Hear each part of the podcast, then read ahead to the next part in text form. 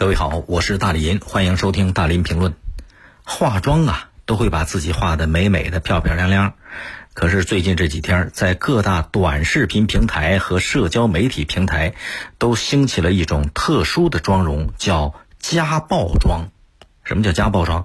就是把自个儿化妆成被家暴之后的样子。这种妆容真的好看吗？打开短视频平台、微信朋友圈，可以看到大量的各种各样的所谓家暴妆，就是利用化妆技术把自个儿画的鼻青脸肿、满脸伤痕，就跟刚刚遭受了家暴一样。还有的人会配上一些字：“被家暴了，我可太酷了”，就为了博眼球啊。家暴是什么？它本来是一个痛苦的代名词，但是现在居然变成了一些人嘴里边的酷，一些人嘴里边的美，还有美妆博主为了吸粉，就借着这个机会教大家怎么样化这种妆，甚至还有个别商家借着这个噱头来推销化妆品。家暴妆这打哪儿来的？其实最开始没有这个说法，这是前几年啊。一位西班牙艺术家和几个好莱坞女明星合作拍了一组照片就让那些女明星啊化妆成家庭暴力的受害者。拍这个照片的目的是什么呢？是为了呼吁更多的人来关注家庭暴力的问题。照片里边比淤青伤痕更让人触目惊心的是那些女明星脸上的神情。神情麻木，目光呆滞，惊恐，这是遭受到家庭暴力女性真实的状态。家暴带来的是什么？不仅是身体的伤害，更是心理的创伤。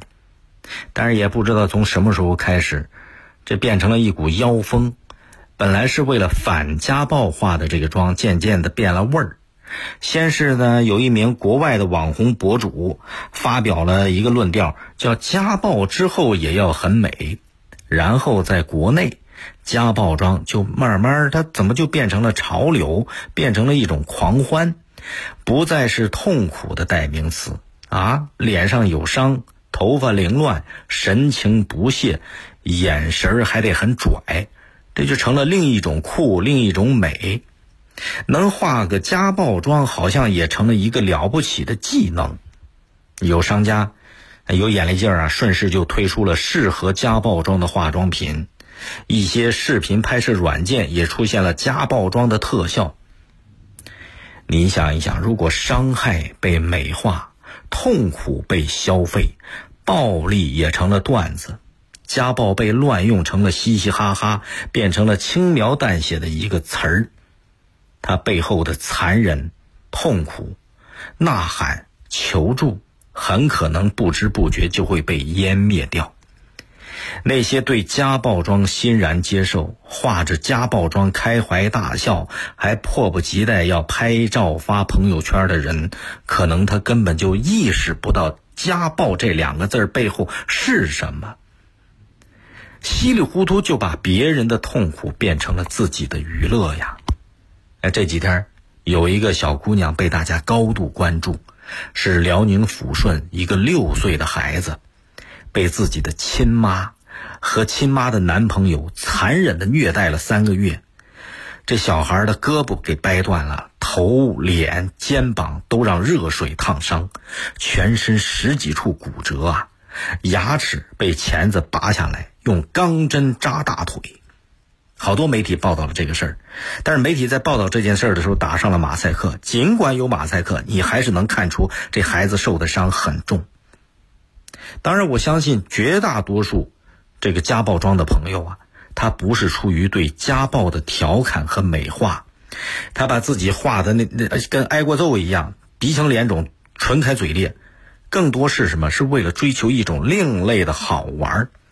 可是各位，您看看，就这两天被高度关注的这个六岁小姑娘的遭遇，你就知道，家暴绝对不是开玩笑啊！设想一下，假如家暴的受害者是你的兄弟姐妹、亲朋好友，你敢把他们遭受家暴之后那种凄惨的样子，找个化妆师在自己脸上画出来吗？不会。因为你知道那等于是对亲人、对好友的二次伤害。